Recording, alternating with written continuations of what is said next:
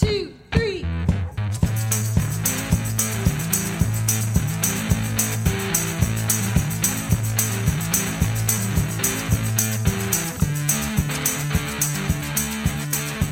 Hi, I'm Gary David. And I'm Adam Gamwell. Welcome to Experience by Design, the podcast where we explore experience designs of all kinds. Our guest today has a bit of a varied background. Being a physics teacher, a heavy metal aficionado, and I'm not quite sure how often those two things go together, a hockey player. Not often enough. A vegan cookie baker, a rhetorician, I practiced that word many times, a rhetorician, have come together, all these areas have come together for our guests in very interesting ways. Trying to teach high school students physics ended up being really good preparation for trying to keep the attention and reach executives. Listening to heavy metal music allowed her to be sensitive to subtle aspects of a bigger sound or a bigger environment. Playing hockey, not surprisingly, taught her the concept of hard work and teamwork. Studying rhetoric gave her the understanding of how to communicate information to people in ways that will connect with them. Along with, big part of her work is diagnosing problems that people have when communicating with one another. And also, baking cookies taught her the importance of baking cookies, because who doesn't love cookies? It's a very important part. The key of all of these things for our guest is to pull these various strands, these various points of work together and integrate them into a workable framework that helps expand not just her capacity, but her clients' capacity to understand their worlds, approach their challenges, and act with ways that will have impact. And as we all come to understand the importance of systems, and we're coming back to this moment of recognizing that systems are important, we also understand that the challenges associated with systems are bigger than any one perspective can understand, handle, or solve. This means that to handle bigger design problems that are systemic, that are wicked problems, that are big picture problems, we need to have more integrated solutions that are inspired from multiple different perspectives. Amen. So today on Experience by Design, we're super excited to introduce y'all, or maybe you already know her, to Jen Briselli. And Jen is the Chief Design Strategy Officer at Mad*Pow, which is an experience design firm here in toasty New England. Very toasty. On today's conversation, it's very toasty. So we cover a lot of different ground in today's episode, which makes sense since, as Gary just pointed out, Jen has covered a ton of different ground and areas in her career. Now, the main theme that we want to kind of drill into our heads as we're kind of jumping into this is the importance of that we need to link theory and practice through things like participatory design, which is a kind of vehicle for delivering human-centered solutions that brings together how we think about ideas, how we frame them, and then how we actually put them into action. And the key is this, it's delivering solutions isn't just what we have to do by itself. We also need to find ways to change behavior, to make things sustainable. So in this case, we explore how changing mindsets and things like nudging, a term you might be familiar with, can be a key strategy for helping change behavior. We also discuss how communication and messaging is a key component to accomplishing behavioral changes. This is something that's super important that I learned a lot about from this conversation. And we also need to know what makes people tick. You know, what are your goals? And how do we help and use tools when things are given to people? How do we help them be able to use them? The key is, though, we can't do this in silos, right? To tackle the big kind of challenges, the integration solutions that Gary's talking about, also these wicked problems, all these things that we're facing, we need to combine our resources and work together. Ultimately, how keeping a beginner's mindset for every single project keeps Jen engaged and keeps her continuously learning. So definitely something that we took away from the conversation. We're excited to share it with you, and let's dive on in.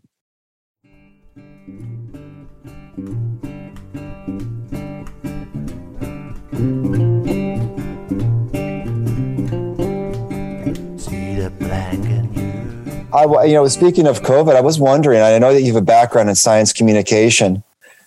I was looking at. We're talking about that for an hour instead. Yes, yeah, absolutely. Well, I was wondering about this thing because the extent to which, you know, the idea that wear a mask to protect yourself versus wear a mask to protect others, or it's your patriotic duty, right, to protect, back like buying war bonds in World War II, you need to buy war bonds because it's your patriotic duty to defend the country. And it was just really interesting as I was looking at some of this and thinking about pro-social behavior, how do you design messaging to kind of connect with people's sense of not just internal self-interest, but obligation to, if not others, but to this ideal of, God and country or something like that.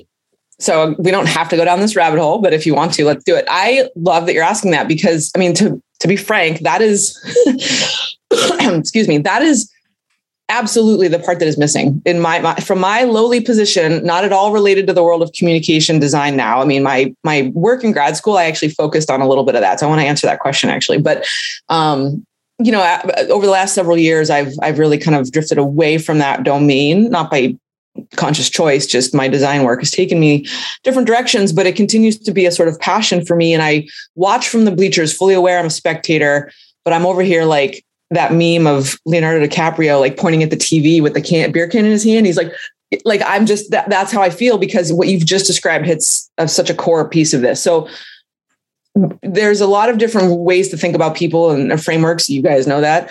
But what you hit on is one that I really leaned hard on when I was doing some of my work in grad school, which is the Cultural Cognition Project at Yale. I don't know if you're familiar with any of their work, but they basically do a lot of research around identity protective cognition, motivated reasoning, basically the dynamic that as humans, we evolve cognitively to rely on the information and knowledge and expertise of others, because especially as the world has become more information soaked, right? We don't have the time, the energy, or the cognitive bandwidth to process and make decisions about all kinds of information, especially if there's some specialty stuff going around. So with that, we obviously lean to and look to folks that we share values with, or people who appear to share our values and are part of our social in-group.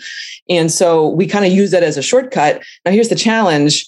Depending on your values, the way that the messaging is framed is going to then either, be something you reject or not reject. And it's not as simple as like a just cognitive, bias. Like this isn't just confirmation bias. That's such an oversimplified version. But I like the framework that the Cultural Cognition Project uses, because what they've done is they've basically built on the group grid world of work. I'm sure you guys know all about that stuff, right? And they talk about individualist versus communitarian values on one spectrum, and then on the other, hierarchical versus egalitarian values.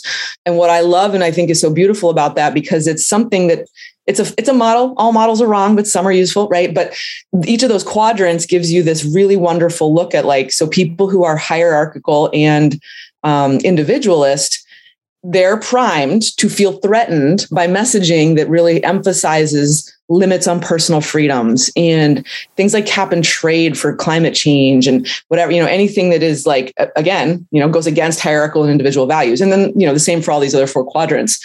So vaccination, I've found this so interesting, because some of the work I did in grad school, I even did on the topic of childhood vaccination.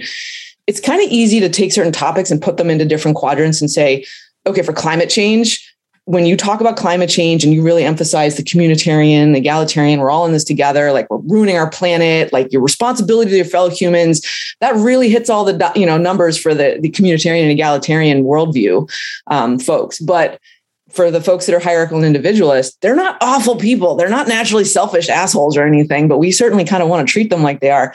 They literally will hear information coming from anybody out there, an expert. If it's framed with communitarian and egalitarian values, they will feel threatened by it. Their brain shuts down in response to it. They're not going, I hate that guy, I don't believe in this. Their brain is wired to misinterpret the info.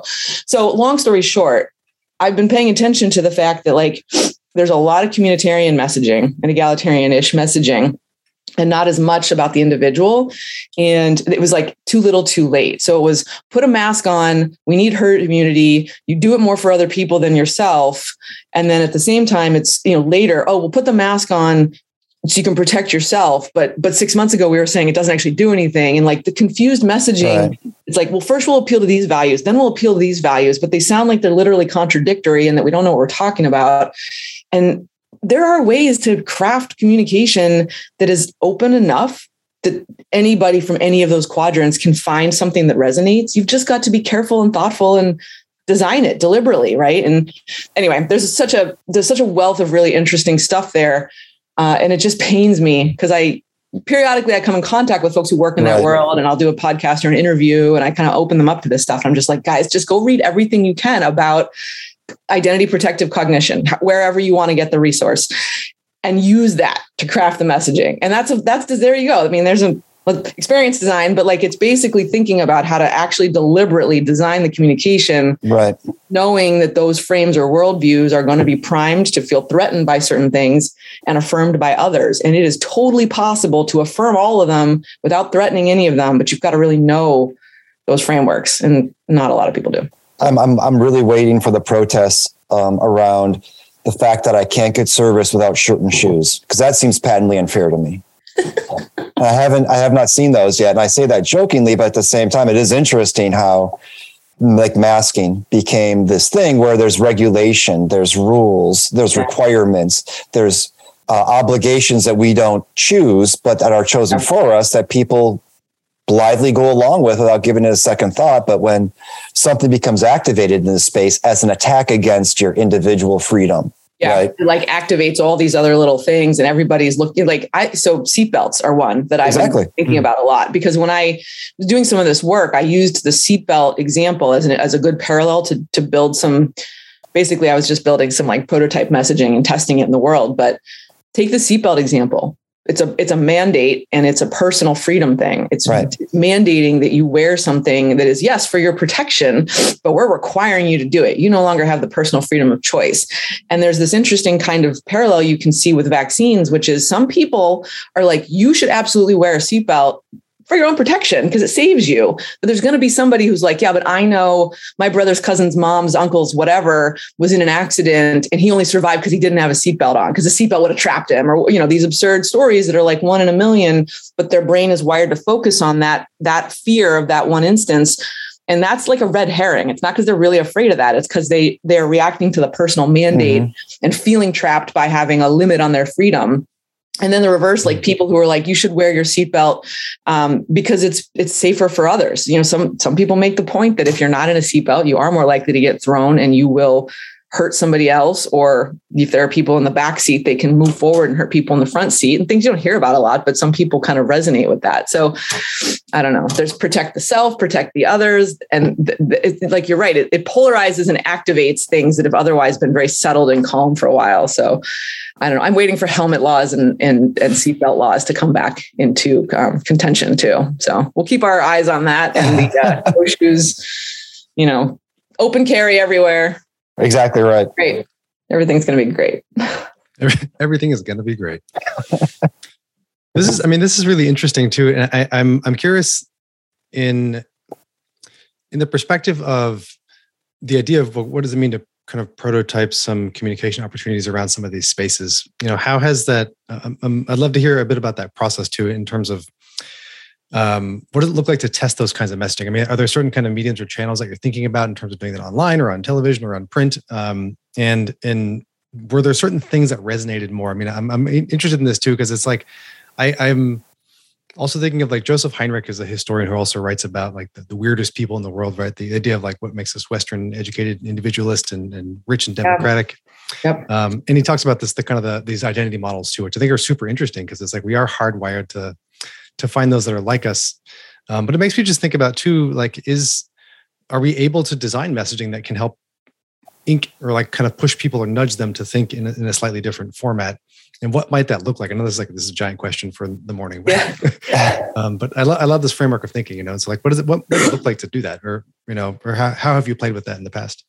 Yeah. Well, I mean, I should obviously caveat all of this with, what I'm referring to is like some work that I did in prototyping. This was work I did in grad school as part of my thesis. And it was, I was basically scratching the very, very most surface level stuff. So I don't even really often trudge it out and talk about it a whole lot for that reason, but I can definitely answer the question in a second. But I also will point out too, what's interesting is you even use the word nudge. And I've noticed that there was a lot of interest in this topic for several years, especially right as I came out of grad school, and I was, speaking about it at different conferences. And it's weird to talk about the same topic at like South by Southwest and then at like the American Association for the Advancement of Science. It was like, for real. But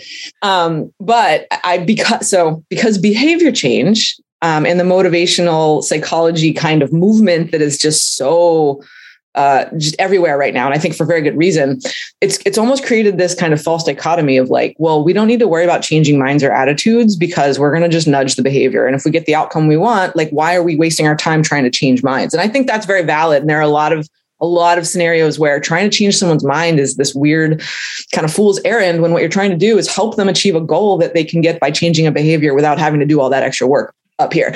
But I think there's a little bit of a danger there because so much energy goes there right now that there are folks working on how do you change minds? How do you actually change attitudes and perceptions? And those guys aren't getting a lot of airtime right now, but that's okay. It'll come back around. But as far as prototyping communication, what I found, and this was like early weak signals. So like, again, I didn't get into, and this was like 10 years ago or 8 years ago. So didn't get into like really big, kind of complex, what channels, et cetera. But what I found, and the way I did this was I actually created a couple like educational or informational things. They were interactive pieces. They were meant to be like an interactive infographic, if you will, and people would click through.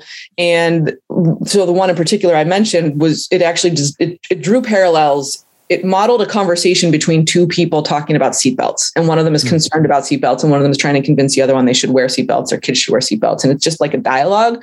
And then I basically literally repeated the exact same dialogue, but replaced the word seatbelts with vaccines. And then I showed that to people. And what I did, and I had, in the prototype, like the stimuli or however you want to think about this. And this was done under a design research setting, right? So I wasn't methods and whatever we can come back to, but there was a very deliberate choice in some of the language I was using designed to hit on those four worldviews. So I basically was hypothesizing that like this framing and this language is going to resonate with hierarchical individualists. This language and framing will resonate with communitarian egalitarians or whatever. And so then I talked to the folks, I showed it to folks. I had a survey. I asked a couple questions before and after about beliefs, and I didn't follow them 6 months to see if any belief change persisted. So this is why I say throw all of my research in like, the dumpster to the extent that it was just an exploration for design, and it was not rigorous in the communication science sense.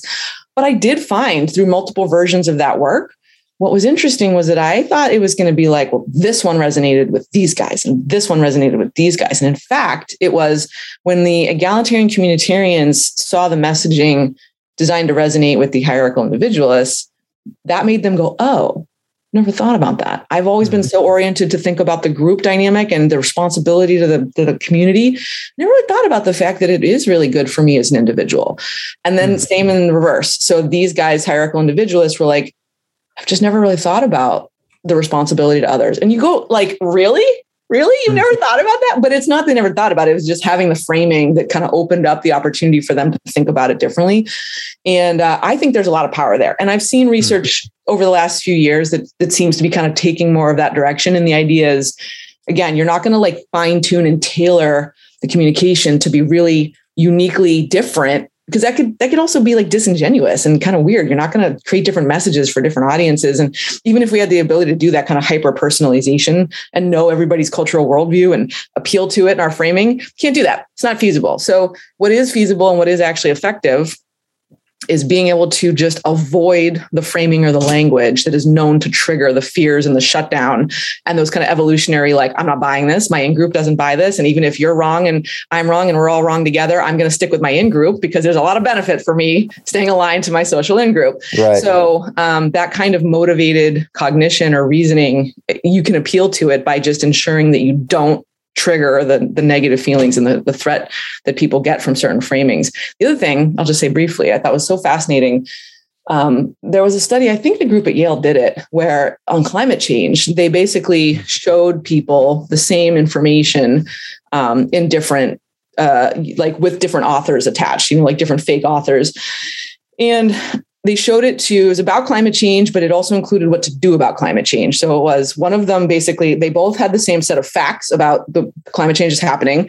And then one of them said, so we need to put a bunch of limits on human ingenuity and entrepreneur, like cap and trade. It was all about limits to personal freedoms. And the other one then was like more appealing to the communitarians. Like we need to, do this, whatever. And they found that the folks who are hierarchical individualists who are already predisposed to not believe climate change is happening, because in order to accept that it's a threat to the worldview based on how it's often communicated, when they read these two articles in the two forms, when the hierarchical individualists read the version that suggested that solutions were to rely on human ingenuity, that we'll use things like geoengineering to solve this problem, that weren't framed in a, we're bad, we need to help each other and put limits on ourselves for the benefit of the community. Not only were they like, oh, okay, I'm more open to that solution, they also were more likely to change their mind and say they believed in climate change. Literally the belief change happened. So that's a bit circuitous of an answer, but there's some really good research about it. And I think largely the challenge is that it's about how do you build a message with the right framing and language that just avoids threatening the different worldviews and leaves open space for them to go, oh, I've not thought about it from that angle. And that's different. And I'm not being forced, and it's not being jammed down my throat. And for me to accept a different point of view has to be as little threatening as possible to all the factors that make me not want to do it, which, as you guys know, there are a lot of them, right? So, yeah. I'm always amazed at how many people actually never thought about that. When you said, I'm not saying they never thought about that. Well, I'll say they never thought about that because, as an educator, I know you're an educator now, but you're also a former educator, of teaching high school. There's a lot of people who've never thought about that, whatever that is. Yeah. And the kind of sociology I do, the kind of anthropology Adam does, has been called sociology of the obvious, where you state things and people go, well, yeah, of course. But then why did you never think about that? Yeah. And so with your work and thinking about systems and design and getting people to think about that, are you also surprised how often people never thought about that when you're kind of drawing this big picture for people? Yes and no, for exactly that reason.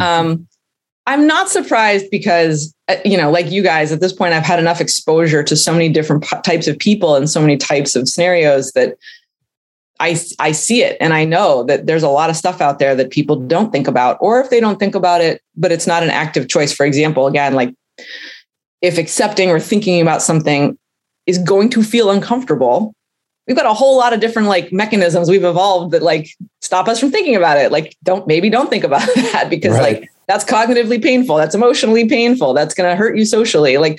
And so I'm not surprised by it in that sense, because there are a lot of really good reasons that people do it.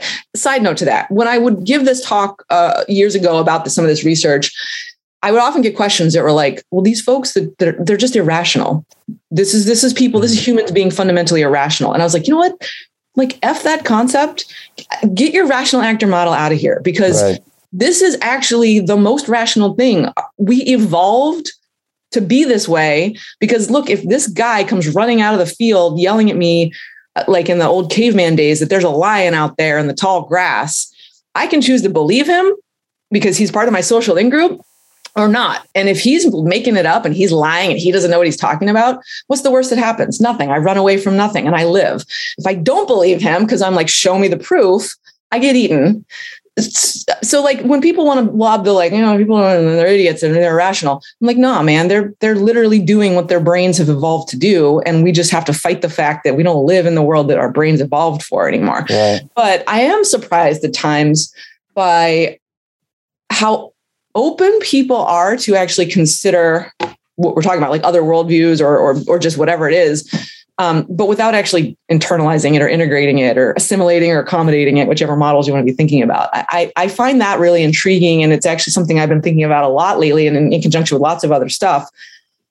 What is the independent variable, if we had to oversimplify it, right? To say what means when somebody has an experience or takes in new knowledge, some people are going to literally modify their existing schema and mental model to take in that new knowledge and come out with an updated schema. And other times people are going to cram it in there, but make sure the schema stays the same.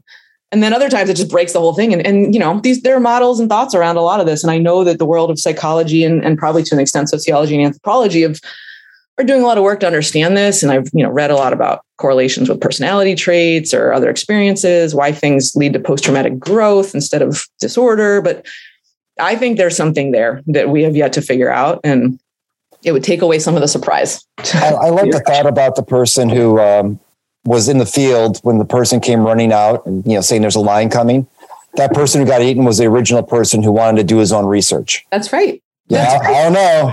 I did my research, and I don't think that there's a lion coming. I mean, I've seen some things, you know, wake up sheeple, there's no lion coming. And then that's a person who gets eaten. Well, those are the people who now have COVID, you know, weren't wearing masks, didn't get vaccinated and got COVID. But the complicating factor here is, in this case, it wasn't a lion. It was like a cat, you know, and it didn't kill you. So all it does is reinforce this, the like, oh yeah, you can do your own research. You were fine. You're going to be fine each time you screw it up. Until one day you're not, until one day it is a lion. And how do you convince someone when they've got repeating data points telling them, no, it wasn't a lion? So it's like, you basically can't. All right, here's another metaphor for you. You guys are going to quickly learn shit. She's full of metaphors and I hate this, but in the field of rhetoric, you're maybe familiar with the idea of a stasis. And I can't remember actually, Gary, I might've been talking about this with you last time. There's the concept of like what stasis a discourse is happening at. And if people are having a conversation or discourse of any kind, if they're not at the same stasis, it's not going to be productive. And in like classic rhetoric, the stases are like the first one is just a question of whether something exists or not. If you're arguing over whether something exists, you know, you have to be both arguing that same point. The next stasis is, okay, we agree it exists, but a value judgment of some kind. Is it good? Is it bad? You know, then the next one is, what do we do about it? If we agree that it's bad or intervention is required, what do we do? And then the next one is like jurisdiction, like who has the right and so on. And, you know, again, these have been like modified over the years, but I often hear it kind of like people are just at different stases and don't realize it. So this person's talking about the question of whether something is happening. Is this real? Is climate change real? Is it not? When somebody else is arguing, what we should do about it? You know, cap and trade versus other interventions. They're going to talk right past each other and they just don't realize. Same thing with vaccination, mask mandates. You know, some people are like, we shouldn't mandate them. We should make them optional. But they're sort of operating on an assumption that we all agree that masks are a good idea. And other people are like, I don't know if I still buy that yet. So when we talk about like problems and solving these problems that, you know, are a challenge to public health, basically, or just experience more broadly, I think sometimes this kind of concept of different stases is useful because people are not having discourse on the same stasis. And I ask myself, how as designers could we enable that rather than trying to force the outcome of the discourse itself? How do I just get people on that same plane with each other? And then something more productive comes out of it, in theory. It seems like on some level, it's like we have to kind of get more, I can't think of a better term than this, sorry, more primal with our designs, right? We have to kind of get a little bit more to our architecture. Yeah. You know, in our heads, I suppose. And like for this idea, because it's like, on the other side of this, right, like good politics is getting people riled up in terms of not talking to each other and like they're not recognizing actually there are these like this. I mean, that's actually a really good set of examples in terms of like the field of stasis from rhetoric and like recognizing that so oftentimes like when there is social public health problems like this or challenges, it's because they are just talking past each other, right? And so it's less like would we all. It's one of those elements that I now can't remember who said this, but it's just this. I think it's like nobody is like pro child poverty, you know, but like we disagree on like how it would be to best make sure that kids are taken care of, right? So like that's an interesting idea that like actually have things that people agree on across political spectrums in this case or public health spectrums, but like the delivery mechanisms is where people may get caught up, but like recognizing that like we do also have common ground we can start with as well, which I think is fun. But I think to your point, like how can we or like how might we bring our design thinking spaces, I don't mean design thinking, but our thinking about design to these arenas where we can have those kinds of productive conversations to get folks to be like, turns out you're actually talking about what this exists and I'm talking about what do we do about it. And like, we have to actually clue in together here first before we can even have the other conversation. Is that honestly just being like, hey, everybody slow down. Like, let's think for a second together. Like there actually is a little bit more space here. We're arguing about the wrong thing. I think it is, but I think it's, I mean, forgive me. Okay. I'm going to say the word. It's having some empathy. Like it's having or developing a rigorous level of qualitative and effective understanding of somebody to have empathy, but it's not like the business design thinking version of empathy. Yeah. It's, hey, this person has fundamentally different values for me. Like in a different world, I'd be like, that person is a terrible, awful, garbage human being. And I want nothing to do with them. Having the courage, right? Because it's an act of, it's scary, right? To like even say, I'm going to engage with those folks. It's scary because of what it might mean for your own standing in your own social in-group or political identity or whatever it is. And it's scary because you're going to go up against and maybe even touch a way of thinking that is icky or hard or whatever. So first off, like just asking someone to have the courage to have some empathy or some compassion, and then also really teasing apart the fact that empathy is not endorsement. So like I can really deeply, and trained like social sciences researchers, I think, are great at this. I think design folks, if they've got a similar kind of training, especially in design ethnography or whatever, also good. But like this is kind of what it comes down to, is understanding that I can go and be with and understand without having to make my presence an endorsement of or an allegiance to. And so if I want to actually engage with people that are completely opposite from me, or if I want to facilitate that among other people to talk to each other and not be at different Stacy's, it's like, well, you got to start from figuring out where that common ground is, to your point. And the challenge is that these are just tropes that people use now that become meaningless. Find common ground, talk across the aisle, and empathy. Like I want to throw the word empathy in the ocean and never see it again, but it's like, it's what we need here. And this is out there in the world. I'm sure people are going to like, quit using this metaphor, but like, you know, dogs, I have a dog and he picks up all kinds of garbage on our walk. And I learned very quickly when I was a young dog owner, the dog's not going to eat everything they put in their mouth.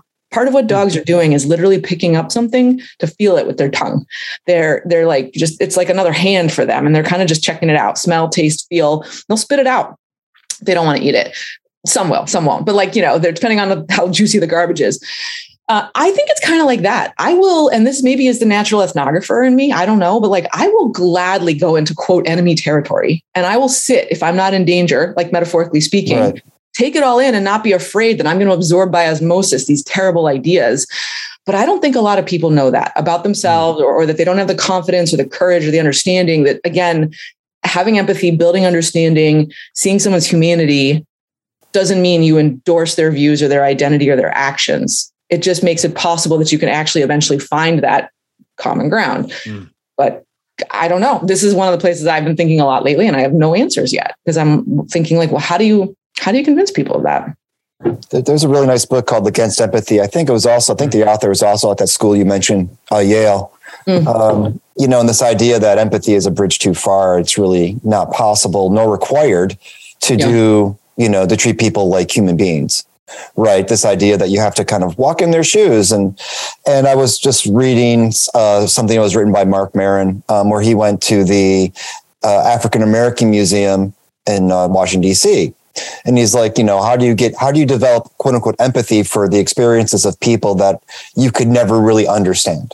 And is that even required to understand what the right thing, whatever that right thing is? And I do think there are right things, right? It's not just all relativistic based on your own perception and perspective, you know, and do we need it? And this, like, I appreciate when you said, the business design thinking, framing of empathy, you need empathy so you can create a better persona, or, and we're going to do that by, some basic version of qualitative research that really doesn't get at the lived experiences and the true perspectives that it's required to really understand where people are coming from and what their worlds are like. Yeah. I honestly, that's why I joke, but I mean, I see two types of folks making arguments against the concept of empathy in design, in the design world more broadly.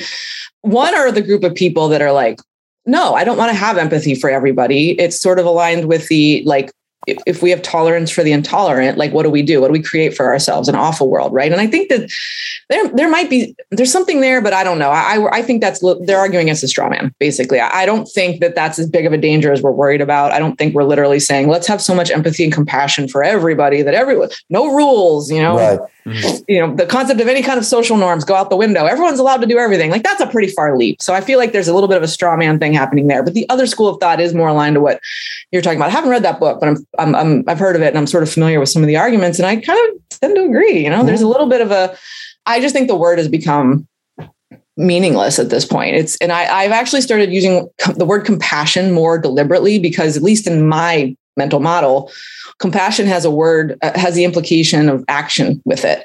So it's not just, I have empathy because I listened or talked or, built up some data points in my head that helped me kind of understand what I think your way of thinking or doing things is. And what good is that? I don't care. What are you going to do with that knowledge? And so the word compassion comes in for me because it's taking something away from that experience or from building that knowledge and then acting on it. So acting with compassion. And again, there are people out there who fine. Once I've interacted with them and built up a really good understanding of what makes them tick and their values, I might be like, cool, I want nothing to do with you. And I actually don't want to invest time and energy in even trying to change your mind because I think it's going to be futile. But that's okay. Like, that's a reasonable outcome of that process. And it doesn't mean that trying to have that understanding, you know, was a total waste of time. And again, it builds more data points about the dynamics that are at play at large. So I think a lot of chief design strategy officer at local design agency says she hates design thinking, but I'm kind of in that crowd. And what's funny is, like, I both hate all the buzzwords, but I also, like, will use them all the time because they're not without their purpose. And there's a beautiful cognitive dissonance that you can just really hang out and swim around in and say, listen, every single one of these words, design thinking, human-centered design, what are the differences between user design, and are we talking about users or customers and employees? And so it's like, on one hand, they're all meaningless. So great. There's so much freedom in being able to define them for yourself and define them for your practice or for the people that you're collaborating with.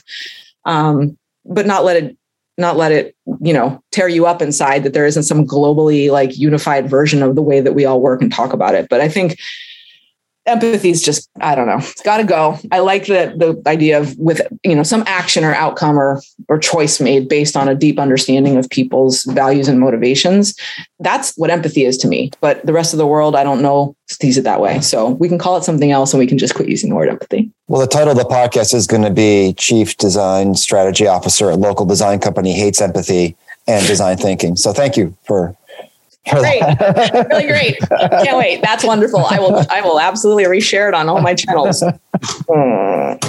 Yeah. I mean, it's funny too, because I actually find myself more often in opposition to people making that argument. Like, do you remember, I think a year or two ago, there were a lot of think pieces about design thinking is dead and design thinking is awful. And I'm very much like, you know, there are all the 2x2s out there. When you think about design as a practice for experts versus, like, very collaborative and participatory, and, you know, that I'm all the way at that end. I am very much of the mindset that, like, if it were up to me and we could put designers out of work and we become facilitators of other people doing the design they need on their own lives, like, all for it. So, like, I'm as collaborative, as pro-participatory co-design methods and stances as possible. But when people get into this whole, like, design thinking's dead and it's time to, like, abandon the entire thing because the business world has ruined it and corrupted it and it's meaningless, which is, like, basically what I was saying 5 minutes ago. I find myself on the opposite side of that argument being like, just because that's happened doesn't mean that we need to, like, take this, like, equivalent kind of toddler tantrum and be like, you ruined my thing, so I'm going home. Like, okay, you guys can ruin this thing, but it doesn't ruin it for me. I'm still going to get out there, try to understand what makes people tick, try to understand their mental models, understand their goals, figure out what I might have. I might have a tool that they don't because I have a training or a perspective that they don't. And I'm going to dig that tool out of my toolbox, and I'm going to either hand the tool to them, I'm going to teach them how to use the tool, whatever metaphor you want. That's design to me. That's experience design. I don't care if you call it design thinking. I don't care if you use the word empathy. And you can ruin it if you want. You can ruin it for me. So it's tough. I feel like those arguments are just good Twitter traffic generators. That's all. That's right. Not discourse generators, right? Right. No. Traffic generators. Traffic. Yeah. No, but I think that's a great point. You know, and this has got me thinking about, you know, this even cycles back to kind of our original points we were thinking through in terms of worldview, right? It's that, like, when you're saying design thinking is dead, it's basically saying, if you just put parentheses in front of that, it's like, my perception of what design thinking is dead, you know, but, like, people don't say that, but recognizing that, like, like, there's something they find that they don't like about the current output. But I think you're right on there too, where it's, we don't need to have a temper tantrum when we don't like the way that someone else is using something. And then on top of that, doesn't mean to throw it out, to use another, you know, I'm going to use a lame metaphor of throwing the baby out with the bathwater, right? Yep. It's interesting to kind of recognize that there is continued value and power in terms of understanding others, right? And what does it mean to take the space and time to do that? And, like, I mean, that also is what we evolved to do, right? As a species, like, exactly. We are a fundamentally social species. We would be dead. Like, the fact that babies can't even do it, we couldn't survive on our own until we're, like, 10 years old. Like, good luck, species, you know, and 10 maybe, right? And so it's like, it's interesting just to even see how like the idea of this, the individualist communal thing. Because I'm thinking about this too in the broader sense in terms of like worldviews and how we, you know, we even set up, you know, largely unconsciously, like this individual versus collective dichotomy as a thing that is like in tension, right? Is interesting to me to even at this level. It's a big question too, but even like in terms of a systems design perspective, it's just like, this is something that's, I always find one of the most intriguing challenges is because it is worldview. And then, you know, it becomes to the point of like, it's threatening if you say anything else that doesn't point towards that and says you're threatening my individual freedoms. And even all of these ideas in terms of reflecting in the design thinking is dead, empathy is dead, blah, blah, blah, you know, like that we take the terms and kill them too. So it's like this really interesting reactionary approach to a lot of these elements. And so it's like, I guess I'm also just mulling through an idea in terms of, because something else you said up top that caught my attention was that we are getting a lot of, in the literature and just kind of in business and design land, we see a lot of stuff around behavioral change and behavioral design, right? But we don't get a lot about perceptual design or kind of like mental model changing perhaps. And so I'm curious about that element. And are there folks that should be getting press or ideas like that you run across that you want to see more of? Because I want to read them, but also I think it's a really, really fascinating arena that I agree we don't hear enough about. Yeah, two things that I want to definitely respond to. One really fast, and then I'll come back to the behavior change versus perception change, because I love that. You mentioned intention. And that's kind of what gets me a lot of days when I think about this, is that it almost feels to me like the word design, as the way we're kind of using it broadly in the world now, it goes back to that definition by Herbert Simon, right? It's like, it's designing, it's creating, you know, current situations into preferred ones, but it's purely to me, when do we start doing something with intention versus just having it happen or unfold the way that it has without conscious, deliberate, thoughtful care in the creation or whatever of something? And take human-centered design as a term. People, you know, we started using it years and years and years ago. The reason we used the word human-centered was because it was in contrast with what came before. We weren't consciously, proactively thinking about the humans on the other end of the thing, mostly for a long time. And then eventually we started thinking like, oh yeah, maybe I should think about the user and what their needs are and how they're going to engage with this. And thus human-centered design was born to think about the human on the other end of the experience. Now, of course, everyone's like, well, human-centered design is an old, outdated, and problematic term because it centers an individual and it centers humans. And what about the planet and the ecosystem and the fact that we shouldn't center an individual, we should center communities, we should center humanity-centered design. Okay. All that's great. And I'm like totally on board with it. But to my mind, it doesn't mean that what human-centered design was when it became a concept was bad. It is an evolution. And that same thing is happening in communication design, and it's happening in systems thinking. And it's happening where we are going from a place that didn't have conscious awareness of the factors and the creation of these things. And I say things, it could be products, could be experiences, to a place where we are consciously thinking about them. The intention part is the key. So communication design, about the topic we've been on, I think what we're finding is that we're just kind of on the cusp of that trajectory, that same trajectory. We're obviously just way behind, but people didn't even have this awareness. Nobody was ever even consciously thinking about a lot of these things up till probably, I don't know, 15 years ago. So just by virtue of first building the awareness of the fact that these dynamics exist, that identity protective cognition influences how people take in information, and that it's not just a information deficit model of education where we just get them the data and they'll change their mind. Like, that's been so disproven for so long. And yet people still harbor that myth about teaching and learning. So I just really wanted, like you said, the word intention. And I was like, that's it right there in a nutshell, is that there are areas where we have good understanding, and then we can be very intentional about the things, the communication, the products, the services, the experience, the systems that we're building. And in other situations and other domains, we are not intentional because we don't know how to be, because we don't even have the awareness that we're not yet. We'll get there. But coming back to the other thing you mentioned at the end, I think, excuse me, largely one of the reasons that behavioral science influenced design is kind of has taken over in a way. And I think it's very good. Don't get me wrong in my smirk and my snark about it.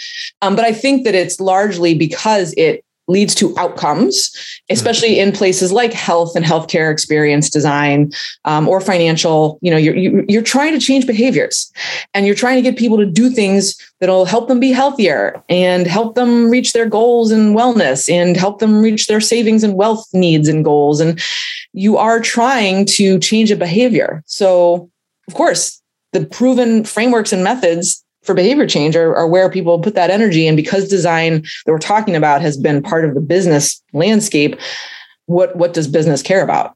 Outcomes, right? Yep. So of course, now you ask, what about, well, like, you know, perception change design?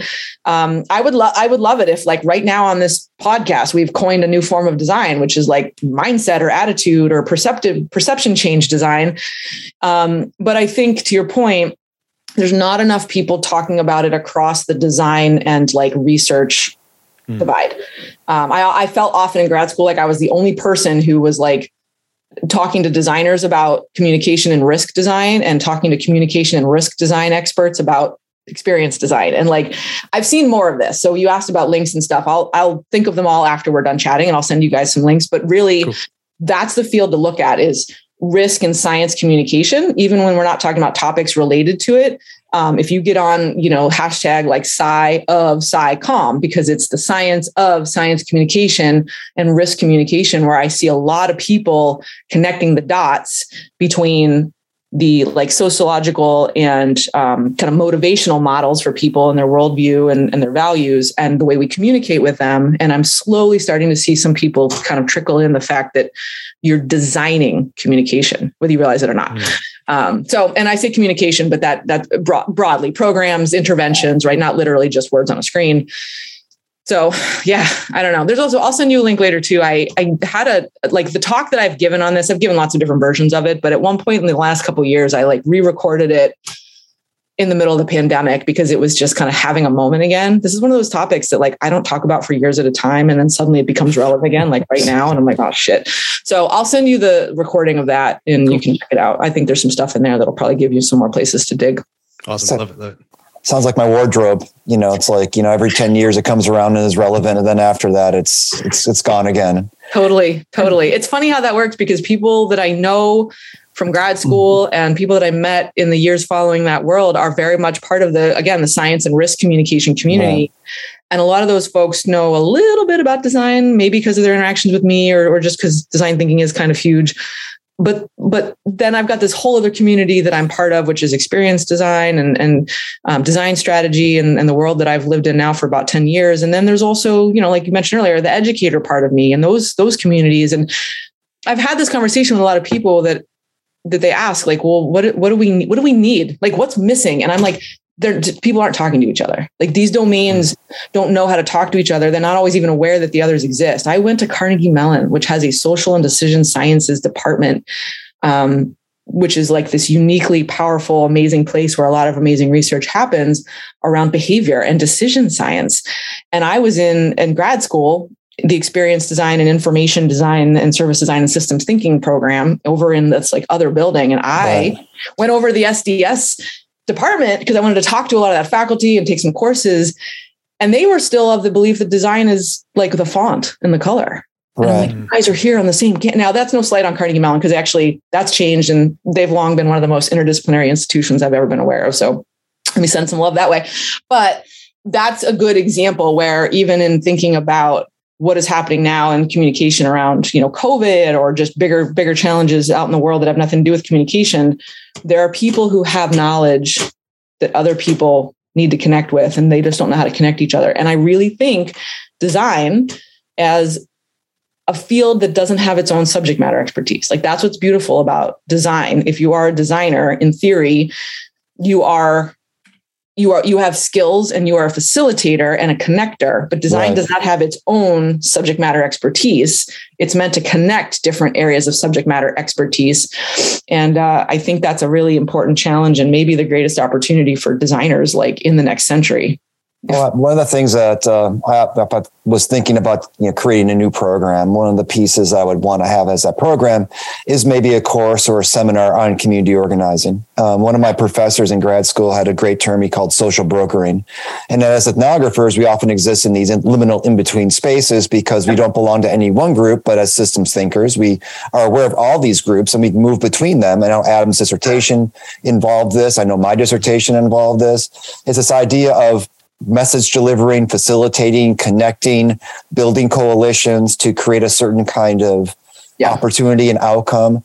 And that it's not just, as you said, the font or how to make a prototype or how to use Post-it notes effectively, but it's about how do you bring people together.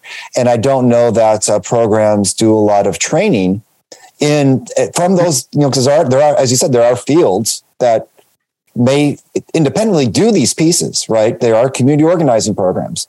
Yeah. But yet those programs are never part of design thinking or experience design programs, because why would they be? Well, of course they would need to be, because as a designer, especially from a systems perspective, you got to connect people. And there's a methodology you can learn from to teach you how to do that. Yeah. That's the key. There are humans out there who've done the work, who know how to be effective. You don't have to invent it just because you're a designer and you pretend you're like the first one to understand that this needs to happen. Right. And that's, you said it, what you're talking about is like, it's Buchanan's like four orders of design, right? And we're talking about this fourth order. It's not communication and symbols. It's not like individual products. It's not just interactions and experiences. It's systems and programs and connections. And I think that's where, like I say, the facilitator, that becomes the skill set. But I was just talking about a good buddy of mine about this the other day.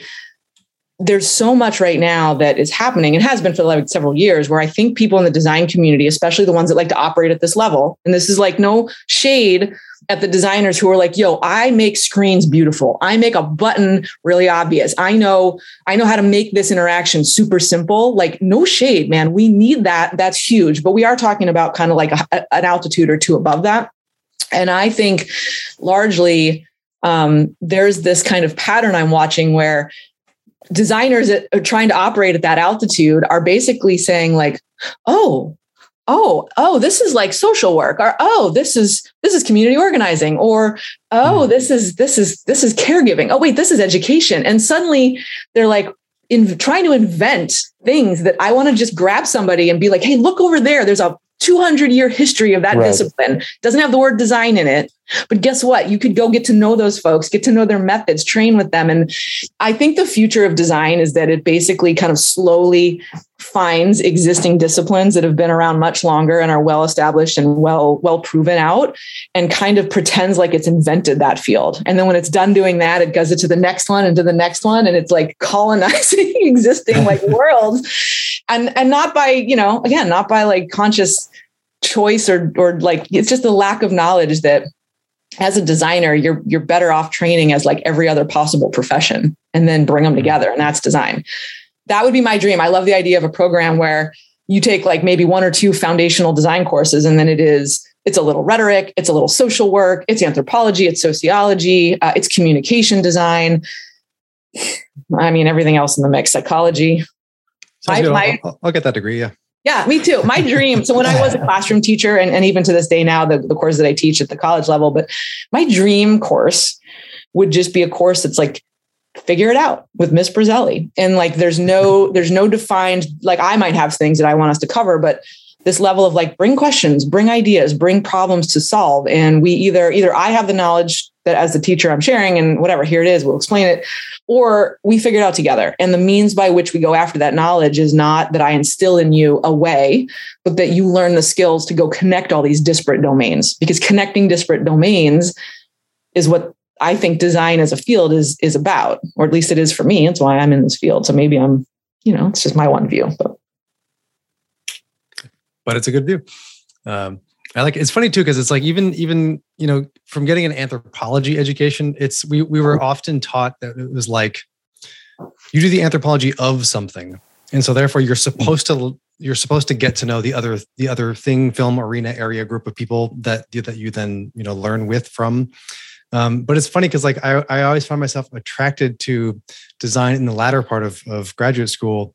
And to the extent that I like re-kajiggered my ethnographic fieldwork to be participatory design oriented, because I was uncomfortable with the fact that anthropology is typically premised on like study, but don't touch, you know, and then which to be fair comes out of like, you know, disdain for our colonial roots, and enterprise roots. It's like, I understand where it came from, but then recognizing that like the world does need intervention though. Right. And so we can't just study and do nothing. And so it's even this, I found this early dialogue for me also very productive of like, how do we think with design as trying to, you know, bring about design outcomes, then think about that in a way of participatory, doing it with others and for them and basically on their own terms, what they're looking for, how they can do it, you know? Yep.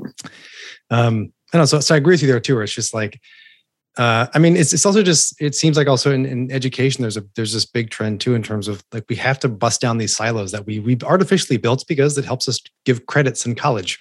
Right. Yeah. And to know what degree you get, but like really, you know, I'm with Laura Nader in terms of we need more generalists in this kind of regard that like liberal arts, man, yeah. Like I've watched as an educator, like, you know, that pendulum swings. It's like, we need STEM. We need, yeah, we do. I majored in physics. Like I'll be the first to argue for the power of our science and technology programs, but that pendulum swing from we need thinkers to we need people who are going to go out and become tradespeople and like vocational training. And like, it's such a, that pendulum I want to rip out and throw away because it's a false dichotomy of, well, you can either get a training in something quote useful and go out in the world and do, or, you know, you can study how to think and how to learn and then have that be this thing that pays dividends for you and everybody you interact with for the rest of your life. And they do not have to be mutually exclusive. Like they are not, but so many believe that they are because they've not personally experienced how they can live together. So that's my vision for the future of education. After we burn down all the existing systems, we basically teach people how to connect disparate domains and we build a sort of, I don't know, a mechanism or an infrastructure for that. But I really appreciate and love that, you know, what you said about doing something about it. You know, there are a lot of people who pick up on sort of ethnographic methods because I think they like being able to maintain the expert floating above or outside of, even if they're in, you know, immersed and embedded in something to study it. There's a level of like, I think people cling a bit to be like, I'm in, but I'm not really with. And that's fine for certain areas of study, for all the reasons you mentioned. But if your goal is to make some kind of improvement in the world or to, I like to think about it more like, I don't care about having a lasting impact. I never got into design because I wanted to make something that was going to exist in the world for other people to use. Like, I don't care. And I know that makes me unique. I'm not a maker, dare I say, but I like the idea of empowering other people. That's really where I go. And I think that's the key is like, eventually you do have to kind of put a stake in the ground and either design interventions or facilitate people solving their own problems. And that means a different mindset from this expert mindset who looks at people as study objects to participatory mindset, you know, co-designing mindset. So here to that. I'd like to see more of it. I'm doing my small baby part in the process of trying to encourage more of it. It was always interesting in the kind of sociology that I was reared doing that the greatest expert in the room is the person you're studying, and you are the least knowledgeable in the room because you're not the expert. And one of the goals was, you know, could you become expert in so that you're recognized by other experts as having competence? And then using that, you know, it's not participant observation, it's participant observation combined. It's observant as participant and participant as observer. It's this ability to be competent in the practices, but also have reflexivity to examine, analyze, in a way that the insider couldn't, because you're able to, you have this outsider perspective of gaining competence. And that, you know, it's always interesting when people are penalized for being competent. You know, in anthropology and sociology, you're a little too close to this. Oh, so you're saying I know too much about it and it would be better if I knew less. So in what world does that make sense? You know, but this is, I think, where the sciences were and where the sciences are going is, especially with, you know, younger people today, is I want to be able to have an impact of some kind. I want to be able to make a change of some kind. I just want to be a passive observer. I want to be able to come engaged. And our job as educators or as chief design strategy officers is to, you know, create opportunities for them to get the skills, get the intentionality, develop the perspectives, to be able to, you know, have that kind of impact and that kind of change. Yeah, I think there's a sort of need. This isn't to say that like arrogance is this huge problem, but I think where people get stuck or where they end up down that road to say, well, you've built up all this expertise, you're too close to this. There is a tendency to build up that expert blind spot. And I think in training, through, again, if you're studying anthropology or sociology, other types of social sciences, I think we have a good history of how to avoid developing that expertise blind spot.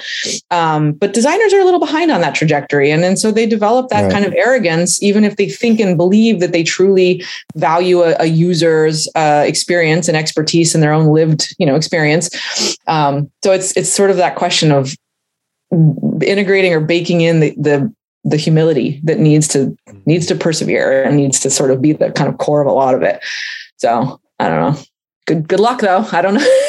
I don't know how to solve that one, but it's sort of part of the bigger picture. So another quick question I got to ask though, is I was looking at your bio and it's, you're so committed to communication. You're so committed to creating understanding, shared intelligibility, of connecting theory into practice. How does that relate to your love of bands with unintelligible lyrics? So it seems like you swing the other direction from, spending time being intelligible and creating intelligibility to liking music in which there's a marked lack of intelligibility. I like that you asked that. It's a very good question. Good close reading. Basically, that's my code for saying, I listen to a lot of metal. I listen to a lot of really harsh, noisy music. And what's funny is it's not as... it actually fits together more nicely than it probably comes off, which is that I think... So, for example, let's talk about metal. Let's talk about subgenres of metal like death metal, which are very hard to listen to if you're uninitiated, and it's an acquired taste, and they're not, like I say, listenable. But if you first start listening to something like really extreme metal, you hear noise, you hear a wall of noise, right? You kind of don't even know where to enter into the space and what to latch onto and what to engage with. You just hear discordant guitars and Cookie Monster grumbling vocals, and you're like, this is absurd and stupid. But for whatever reason, if you are a person who has an entry point into that music, maybe there's a metal band that's more listenable or whatever the kind of gateway process is, which is a whole nother podcast topic. Happy to walk you through it. But basically, eventually you realize you're listening to a certain kind of metal. Maybe you like Metallica, very, I say mainstream, but not in a negative way, but just very accessible metal, basic middle of the road metal. Okay, so you're listening to Metallica, and over time, Metallica starts to sound not that extreme. And there are other types of music, and you're not hunting the extreme sound. It's not like an addiction. You need more of that.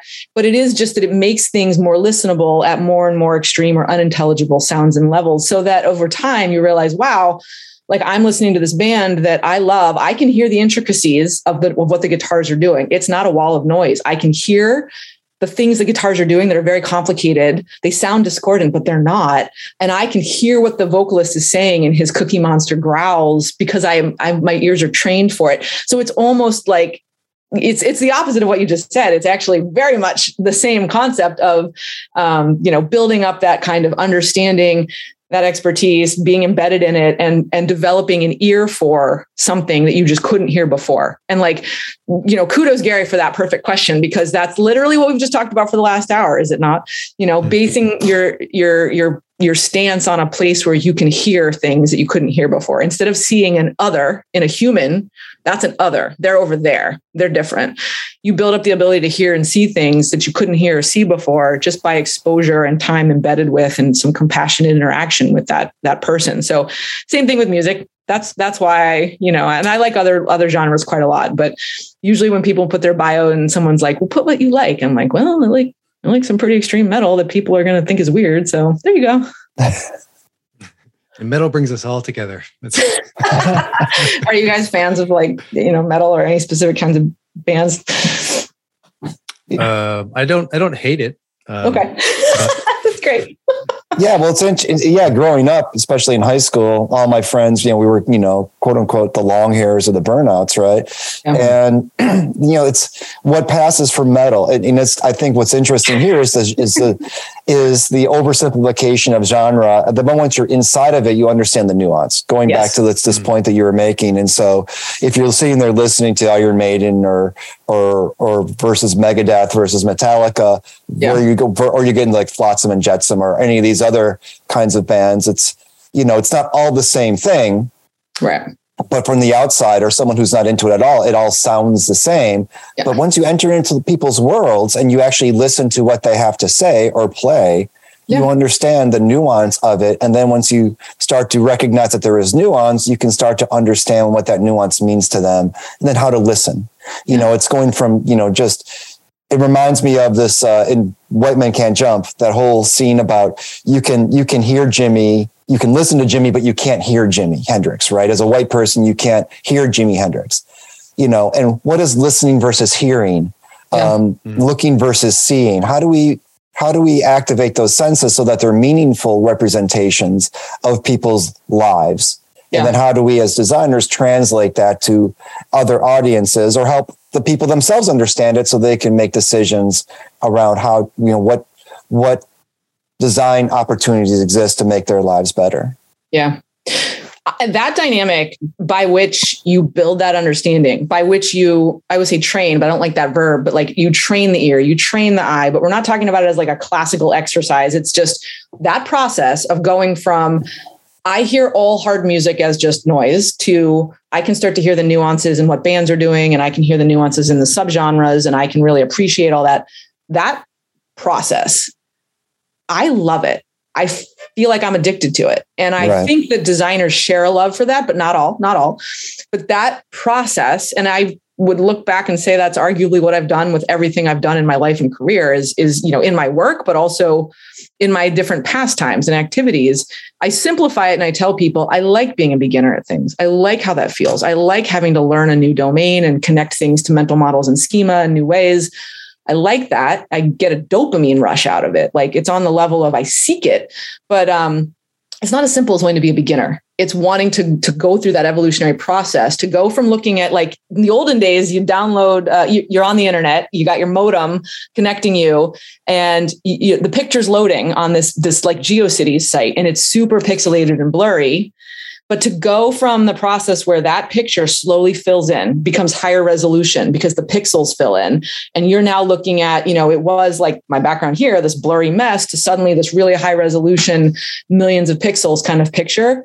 God, man, is that not the best? Like, is that not the best, most human experience ever? And so I'm addicted to that feeling. And I wish that I could help a lot of other humans kind of have that same experience. I think some people are afraid of it, but once they have it, I think they become addicted too. And all it does is connect us more. You know, that's my like hippie end note for you.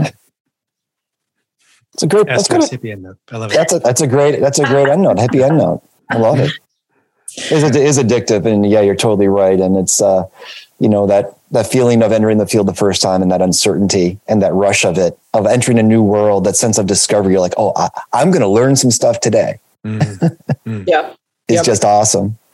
Well, really appreciate the time today. This is great. Yeah. We could talk for a lot more. We went like totally different direction than what I anticipated, which I love. I was like, cool, we'll talk for 3 minutes about communication design, and then we'll get on to whatever topic we originally had in mind. And then we didn't. So I love it.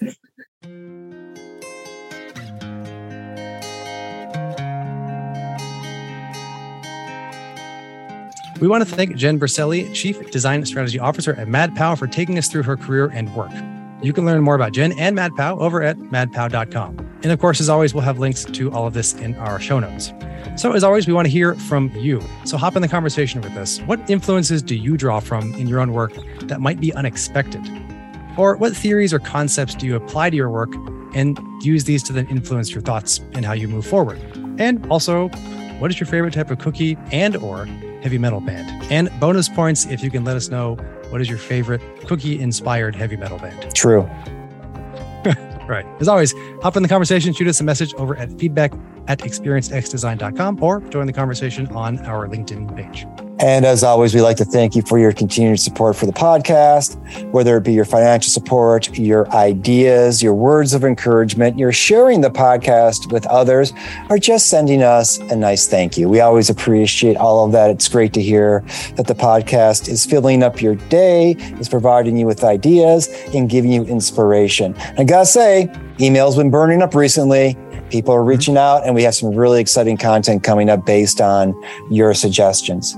If you want to make a contribution to help support the cost of the podcast, to bring this great content to you, you can do so at our website by buying us a coffee. And if you want to sponsor an episode of Experience by Design, please send us a message, and we would love to do so.